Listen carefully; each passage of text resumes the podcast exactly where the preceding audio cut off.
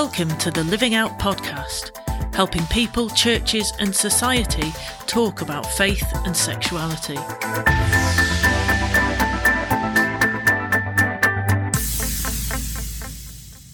And welcome to the Living Out podcast, where we talk all things faith and sexuality. It's really great to have you with us today. We're so thrilled that you're listening as we continue our Meet the Authors series, where we're just taking the chance to get to know some of the people who've written for us on our website, livingout.org, and to learn from them and about them. And today I'm really excited because we've got someone with us today who I have learned a lot from, and I'm really excited that you're going to get to learn from her, hear some of her wisdom as well. But before I introduce our guest, I'll introduce Anne. I'm so pleased that Anne is with me. And this podcast today is going to release exactly one month before Christmas. So I was thinking, what are you most looking forward to about Christmas this year? Well, I mean, I'm not a massive fan of Christmas. I have to say, I, I don't like all the sort of tart oh. and tinsel and glitter that gets everywhere, and and I can't wrap a present to save my life. But uh, I think uh, this year I'm really excited because my parents and my sister and my niece are all coming to us over Christmas. Nice. Um, so it's gonna, you know, we've got some games for them to play. Abby, my housemate, has gone crazy with getting everyone a stocking, including the cat.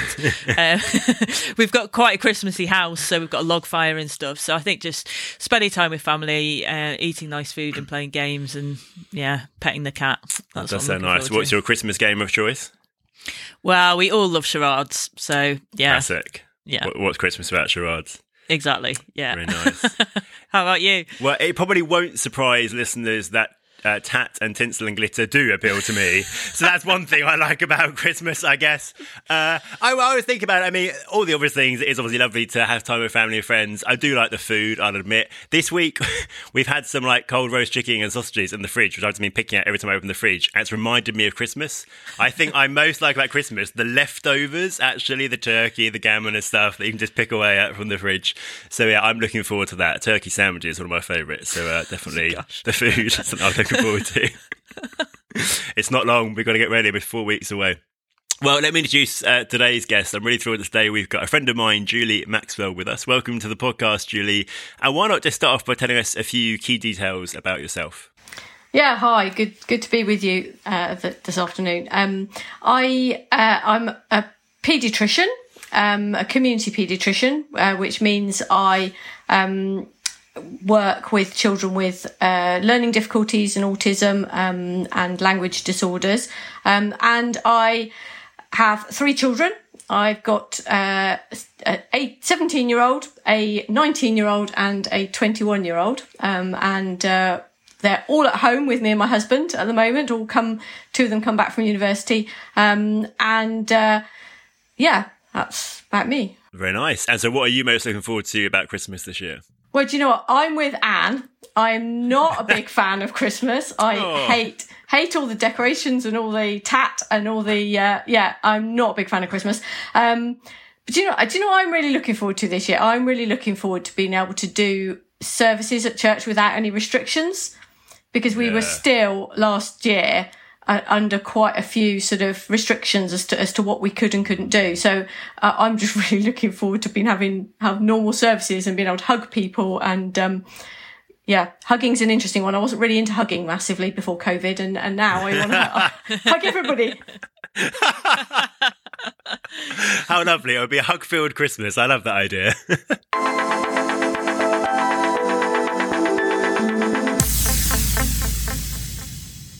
So, Julie, you mentioned that you're a community paediatrician, which uh, sounds like you have to get really long business cards to fit that on. uh, could you tell me a bit more? Yeah, what does that look like day to day? What What do you sort of spend your time doing? There's a lot of paperwork involved, a lot of report writing, which is the boring bit. Um, but the, the, the best bit about my job is um, doing developmental assessments on children. So generally younger children, sort of around three, four years old, looking at their general development, their language development, um, and kind of looking at what, what, what their issues are and, and how we can best help them. Um, so it involves a lot of talking to the parents, a lot of supporting parents, um, a lot of kind of liaising with schools, preschools, um, other professionals. That, that, so I, that, I love all that kind of stuff. Um, and I also, um, do, uh, looked after children. So that's children who are in foster care. So I'm involved in, sort of, um, approving foster carers. That's what I was doing this morning, actually, um, and um, and and also doing assessments on children who are in care to make sure that they're healthy because they're quite at risk of having generally poor health and poor outcomes. Um, so it's a very varied job, um, but I don't deal with unwell, sick children. Um, it's more about development. Amazing. Yeah, it sounds like no two days are the same for you, really. No, not really. and, and how did you get into? Is this something you'd always wanted to do, or is it something you kind of, you know, approached? At a particular point in your life? Yeah, so I always knew I wanted to work with children. Um, at one point, I thought I wanted to do neonat- neonatology, which is kind of special care baby unit for you know premature babies. Um, I really loved that, but when I had my own kids, I realised that uh, that kind of um, medicine wasn't really compatible with um, being able to put my family first. So um, so I work part. I've only ever worked part time since I had the kids, um, and the community paediatrics is something which is flexible. It's basically nine to five. I can kind of move things around as and when I need to. Um, so so yeah, and I and I and I do enjoy it. Excellent. That's the main thing, isn't it? so, Julie, you mentioned that uh, a lot of the kids that you work with in your professional life are, are, are kind of younger children, uh, but you've got your your own older children, teenagers, um, and I believe you work with with youth as well, kind of uh, teens. Yeah. So, um, I mean, I've been involved in youth work in kind of a variety of ways well, ever since I was a teenager myself, probably, I guess, um, but had, had a bit of a break while my kids were, were growing up and sort of did the whole toddler group, you know, thing. Um, but about 10 years ago, I um, started working with the 11 to 14s at our church. I go to a, a large Anglican church. Um, we have a, a, very large youth um, section. Um, and so, yeah, so I've been working with the 11 to 14s um, over, yeah, over the last 10 years. Um, so, so that kind of gives me another perspective, um, as well as my own children and as well as my sort of pediatric pers- perspective. Um, and, uh, that, yeah, I love, I love working with young people. I love chatting with young people. I love trying to understand young people. Um, and, uh, you know, I don't think they always, like me and in that I'm not cool, I'm not young, um, but but I can be a mother figure. I think sometimes, which I think can be can be good in youth work. I think I think a variety of ages in youth work is really helpful. Yeah, yeah, and it's definitely uh, it's definitely good to not to try and be too cool when you know I've made that mistake and I'm like I'm a middle aged woman. Stop it. And yeah, there are lots of strings to your bow. You also uh, work for an organisation called Lovewise. Um, can you tell us a bit more about that and what you do there? Yeah, so so I discovered Lovewise um, about twelve years ago, something like that, when I became a bit concerned about what my kids were going to learn in sex education at school, um, both from a Christian perspective, but also from a actually from a um, paediatric perspective. Um, I was concerned about the, the sort of what was in the material they were learning about. So I researched um, and came across Lovewise and used some of their material to teach my daughter and some of her friends, um, and then ended up working for them. Um, so there, it's, a, it's basically a Christian organisation. We produce um, resources. Uh, which kind of teach on various aspects of marriage, um, growing up, puberty, babies, um, abortion, pornography, all, all of those kind of topics um, from a Christian perspective. Some of the things are more Christian than others. Um, so some of them we go into schools and teach. So sometimes it might be Christian schools, other times it might be just ordinary schools. There are also books for parents, um, resources for churches, um, and the and the the charity was set up by two paediatricians. So, um, so that's kind of, I, I, guess we're all coming from a very similar perspective. Um, so yeah, I really enjoy doing that as well. Wow. It sounds like something that's really, really needed. Um, what, what are the kind of, topics that are most in demand, I suppose. What do parents and teachers and, and kind of people who support young people particularly want to know? I, I think pornography is is one of the the big ones particularly schools you know are, are really concerned and some of the material that's out there is actually quite explicit in itself whereas ours is is very much not. Um for and i think parents i i think you know the, i mean obviously gender is i think i think is one of the biggest concerns for parents at, at the moment. Um so we have a number of articles on our um, website, which is actually for young people called Lovewise Online. And we've got a number of articles on, on issues um, on there. Yeah, no, we're going to sort of come on to talking uh, about trans because you know you've written some really helpful stuff for, for us, and and obviously you've worked quite closely with Andrea on on uh, some stuff for parents as well. Um, how, how did you actually sort of get involved, particularly in the conversation about trans identifying teens? Can you sort of walk us through that journey a little bit? Uh, yeah, that's a, a very in- interesting question. Um, I think from a combination of the, the, the Lovewise stuff. And so teaching kids about puberty and about relationships, combination of that and my pediatric, um, sort of, you know, hat. Um, I, I just kind of became quite concerned about what I discovered was going on with young people and, and just thought, hang on, this doesn't, this doesn't really add up.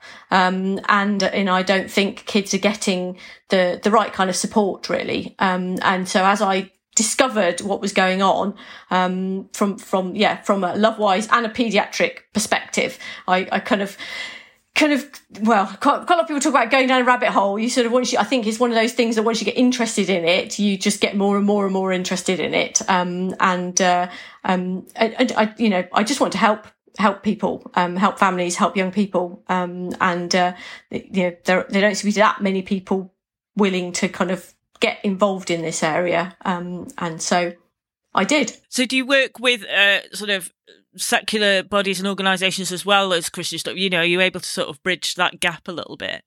Yeah, so I, I am. And, and I think it was actually in the secular world really that I first got really involved in this. So I, I, wrote a letter which got published along with Chris Richards from Lovewise, um, and that got um, the the notice of the some of the secular clinicians that were involved in this. So yes, I'm involved in in a um, a whole group of clinicians um, that are sort of do, trying to kind of raise questions and raise awareness um, on on this whole issue. Um, so and and I think in, in many ways the Christian world in, in like so so many other things we're a bit behind the curve on this one um, and uh, I think we're we're trying to trying to catch up a little bit Thank you so much for, for that, Julie. It's really interesting to know a bit more about your professional background and uh, all the different areas that you're working with young people and children. I'd see your passion uh, for helping and supporting them as well. After the break, we'll be diving into something that you've written uh, for the Living Out website, which has been extremely helpful. Hi, listeners. Anne here, just letting you know about our new YouTube channel.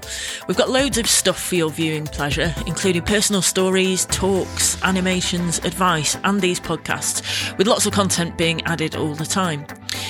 Click the icon on the Living Out website or go to YouTube and search at Living Out to view and subscribe. So, Julie, you've written a really helpful and important article for us under the title Parenting a Child Questioning Their Gender Identity. I wonder if first, just maybe for any listeners who might not be uh, so sure even what that means, just talk and help us understand what we're talking about when we talk about a child questioning their gender identity? Yeah, it, it's it's a, a bit of an interesting phrase, isn't it? And I think um, I think lots of people are very aware of the the phrase transgender, um, but but there are good reasons why um, we don't necessarily want to kind of use that uh, immediately with young people, um, or even at all, perhaps with young people. So, I think uh, for for particularly people who've got teenagers themselves, I think most of us are aware that um, amongst teenagers and young people there is um, a, a, real um, question over people's identity generally. Um, and, you know, I, am hearing increasing numbers of stories of schools and things kind of asking people what their gender identity is or, or asking them what their pronouns are. Um, and it almost seems to be, you know, who are you? You know, what's your gender identity? What pronouns do you want to use? And, and I think to a certain extent, that is um, increasing the likelihood that people, that young people are questioning their gender. So, you know, rather than just the sort of general, who am I as a teenager? Um, you know, they, they're instinctively, what's my gender identity? You know, am I male? Am I female? Am I non-binary? Am I, and, and actually you can see lists of kind of hundreds or however many different gender identities. And so, so I think it's leading a, a huge number of young people to be thinking about something that when I was young, it wasn't even something you thought about. Um, and, you know, so I think, it, you know, this, this whole idea of questioning your gender identity. So, so there are lots of young people who aren't necessarily, um, identifying as transgender even, but they, they have got questions around what is my gender identity? Who, you know, who am I? I guess that's one of the important points, isn't it? There's a, a huge breadth of experiences actually that fall under this whole area of, of, transgender, gender, gender questioning. And actually, maybe that's even helpful to point out to people actually that it's not a one size fits all. It's not yeah. only if someone's saying, no, I'm definitely trans, I want to do this, that, and the other to my body actually no it's going to be all different levels of kind of questioning yeah. and exploring that. And i mean you've mentioned there and many listeners will be aware of there's a huge numbers of young people who seem now to be questioning their gender identity or identifying as trans which is a, a relatively new thing in kind of the last decade has grown after the last decade. Mm. you've indicated there it's very much more in the kind of waters young people are swimming in. But could you say a bit more on why you think this is happening? Why so many young people are questioning their gender in a way that hasn't been evident before? How you might kind of understand what's what's going on? Yeah, I mean, it, it's it's a it's a really interesting question, isn't it? And and um, I think you know we, we we definitely know that there is is uh, there are statistics around a massive increase in particularly teenage girls who have been referred for gender identity services. But there are also a whole raft of young people who haven't been referred to medical services that you know questioning their gender as well.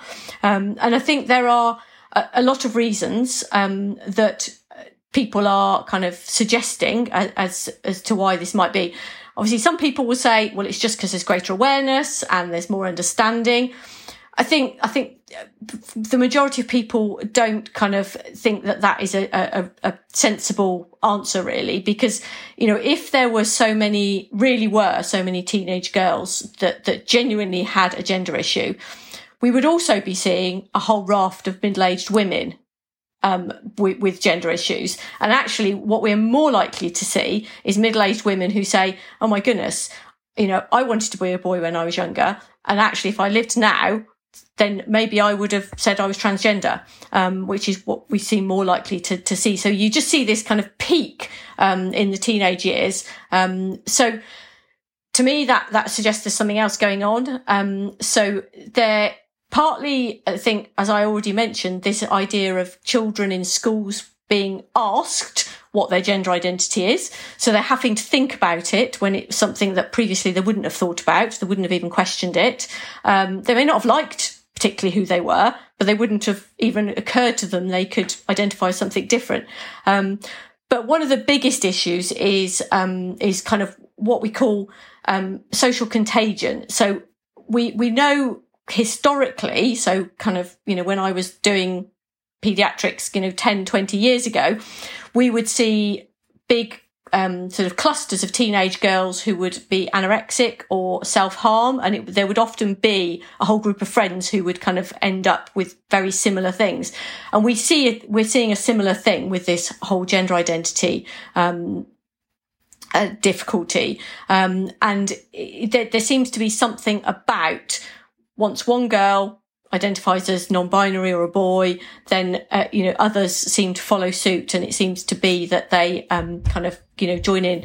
Um, we're also seeing a, a, significant increase in mental health problems generally, which is kind of quite known about on the media. Um, and most of these young people who uh, express issues around their gender identity a lot of them have already had mental health problems previously. Um, and this comes kind of as part of or on top of those mental health problems. Um, and a, a, significant number of them are also on the autistic spectrum as well. Um, some already diagnosed, some end up with a diagnosis later. Um, so the, the, this sort of all sorts of, um, things that can be going on with these young people, but it seems that in our current um, climate, in our current society, the, the, the distress that these young people are feeling around all sorts of things seems to be interpreted as gender identity. That they kind of get given this as a potential answer, and that can be through social media, influencers, YouTubers, um, who tell them this is this is your problem, um, and this is what's going to fix it. That transitioning is going to fix your problem, um, and and obviously, you know, we know well, all of us, you know, if somebody says this is the answer to your problem um, and you're distressed, you know, you, you jump at it if it seems like it's going to answer your problem. So I think, um, you know, it, it's a, it is very complex and nobody totally knows because this is such a new phenomenon, this huge increase. Nobody really knows for sure, but those are the kind of um, things that seem to be playing into it and that, and that uh, seem to be um, issues um, that are that are causing problems it's really helpful. It, it is complex, but actually, it's important to have a, a depth of appreciation of what's going on, not just the kind of soundbite statistics we might hear in the news, say, but actually think what are all the many different facets of what's going on.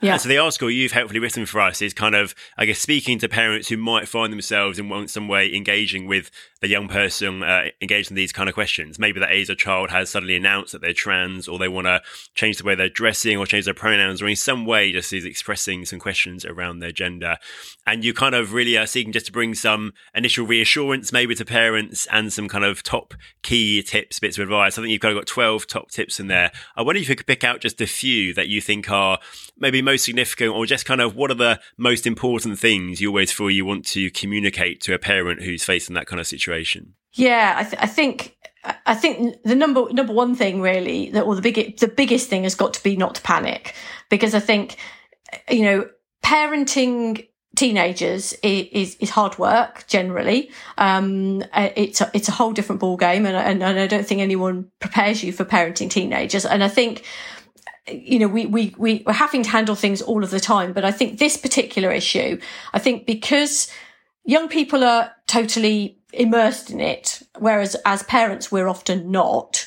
Um, so I think it, it tends to come as a huge shock to parents. And I think a lot of the parents I've spoken to have just gone into a complete and utter panic mode. So I think, you know, one of the big reasons for writing this article was to give parents somewhere to go that they could just kind of go, okay, I don't need to panic. The, these are some of the things that I can do. So you know, there is, because you just want to do something as a parent. Um, and, and what we, what you don't want to do is, is react in a way that is going to make this worse. So I think, I think the, the next thing I would say after don't panic, um, is to, is to listen, is to listen to what they say. And I think as parents, we can be sometimes too quick to tell our kids what we think, to try and tell them what they should do.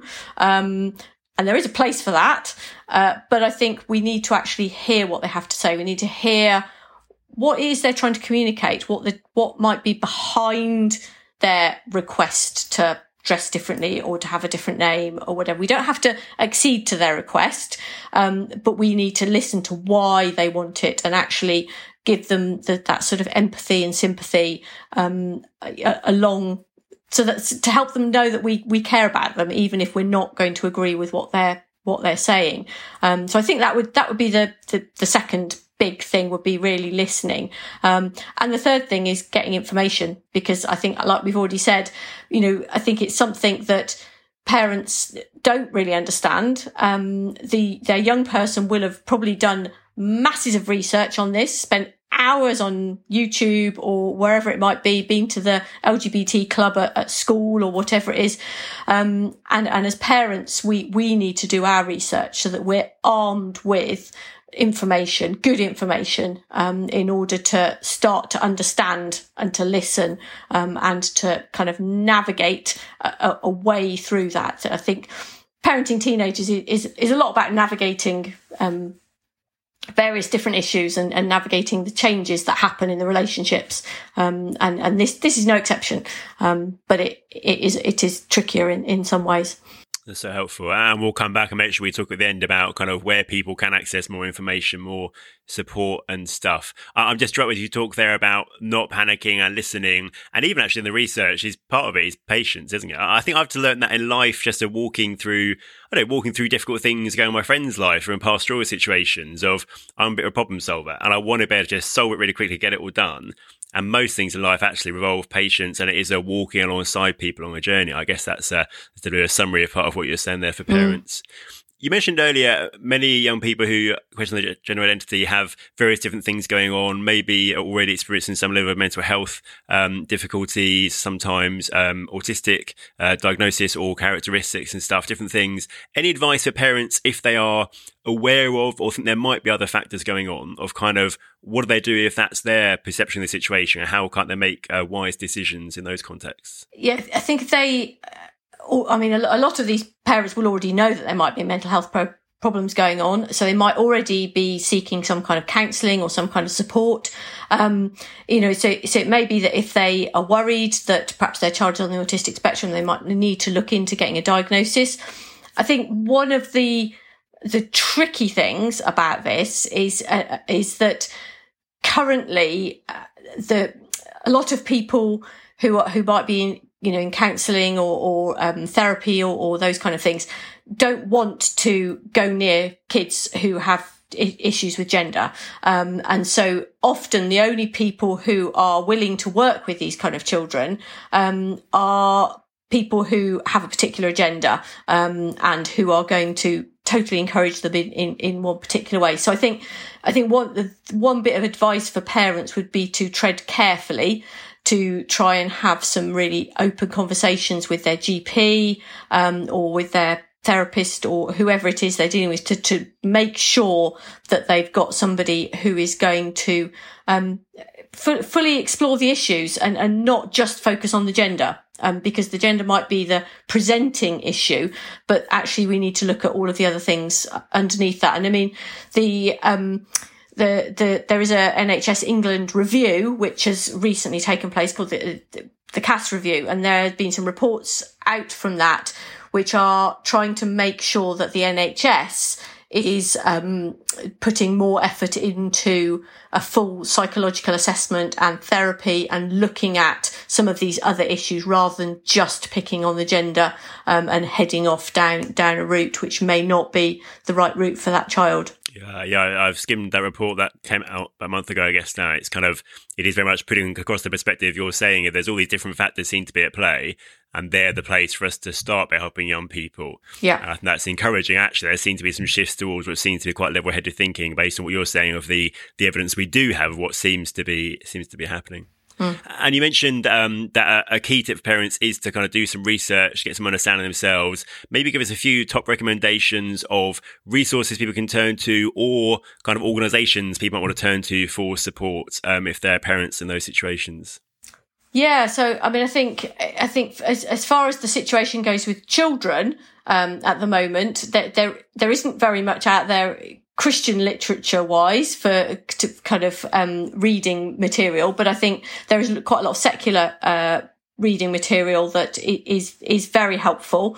Um, so there's there's lots of um, books which uh, I think some of them I think we've um, mentioned in the in the article. Um, there's a particularly good book called uh, Irreversible Damage by Abigail Shrier, which I think is a really helpful book, particularly if you've got a teenage girl uh, struggling. Um, there are some, uh, there's a series of podcasts called Gender a Wider Lens, which is, is a really interesting, um, kind of, you know, weekly podcast, which, which deals, looks at all kinds of different, uh, issues. Some of them from a perspective that, that we perhaps we, we wouldn't look at it from, but it's interesting to kind of, uh, you know, hear that perspective. Um, there is a, a, support group for parents of children who are um, questioning their gender um, called the Bayswater Support Group. Um, and that is a um, group which is really helpful because I think one of the other things that's really important for parents is to um, to is to connect with other parents going through the same thing. Because I think particularly Christian parents probably think they're the only ones going through this when actually we know that there are lots of Christian parents um, going through um, these kind of issues. And um, so I think connecting with other parents uh, is a, is a really important thing, um, and understanding that you're not alone, um, and sharing tips of how how you've got through things. Um, so one of the you know big rules of parenting is is you know actually parenting together and sharing things um, in any area of parenting. But I think this particularly. Um, and that's where I guess online stuff has been really helpful because it's meant we were able to connect with people all over the country in, in a way that perhaps pre-COVID we didn't quite so much. That's great. We'll make sure we put links to those various resources and groups in um, the show notes. And also, listeners do take a look at the article because there's lots of resources linked at the bottom as well to point there. And my encouragement to anyone listening would be to go and read the article. It is so helpful. Some real practical wisdom there. Go if you're a parent, you might be in this situation, it'll help. You might not be, but actually, it's just good to be aware of what's going on among kind of teenage youth culture and be a bit prepared. But even if you're not a parent, I think it's a helpful thing to read just to understand what's going on and how you might support friends who are parents or people in your church and just kind of be aware of this. I really want to believe that we as the church are uh, well positioned to be part of the answer actually to some of the difficulties that teenagers are experiencing. So do go and have a look at that brilliant article from Julie. We are out of time for today, sadly. I'm so aware we've just scratched the surface of a huge topic. Uh, the topic of gender, transgender is huge. If you want to explore that further, do head to livingout.org. Just type transgender into the search bar at the top. You'll find a whole range of different resources we've got, which are aimed to help us to think through these different experiences people have and what the Bible says about that, what faithfulness to Jesus looks like. Big thank you to Julie for joining us today, for sharing with us uh, much of your wisdom. Thank you for Anne as well for being with us. And thank you to you for listening. Don't forget to like and subscribe and also to share this episode. Maybe you know a parent you think this would be really good for. Why not send it to them in a message? Encourage them to have a listen. We'll be back in a few weeks' time. We'll be interviewing another of our authors then, and we hope that you can join us for that episode.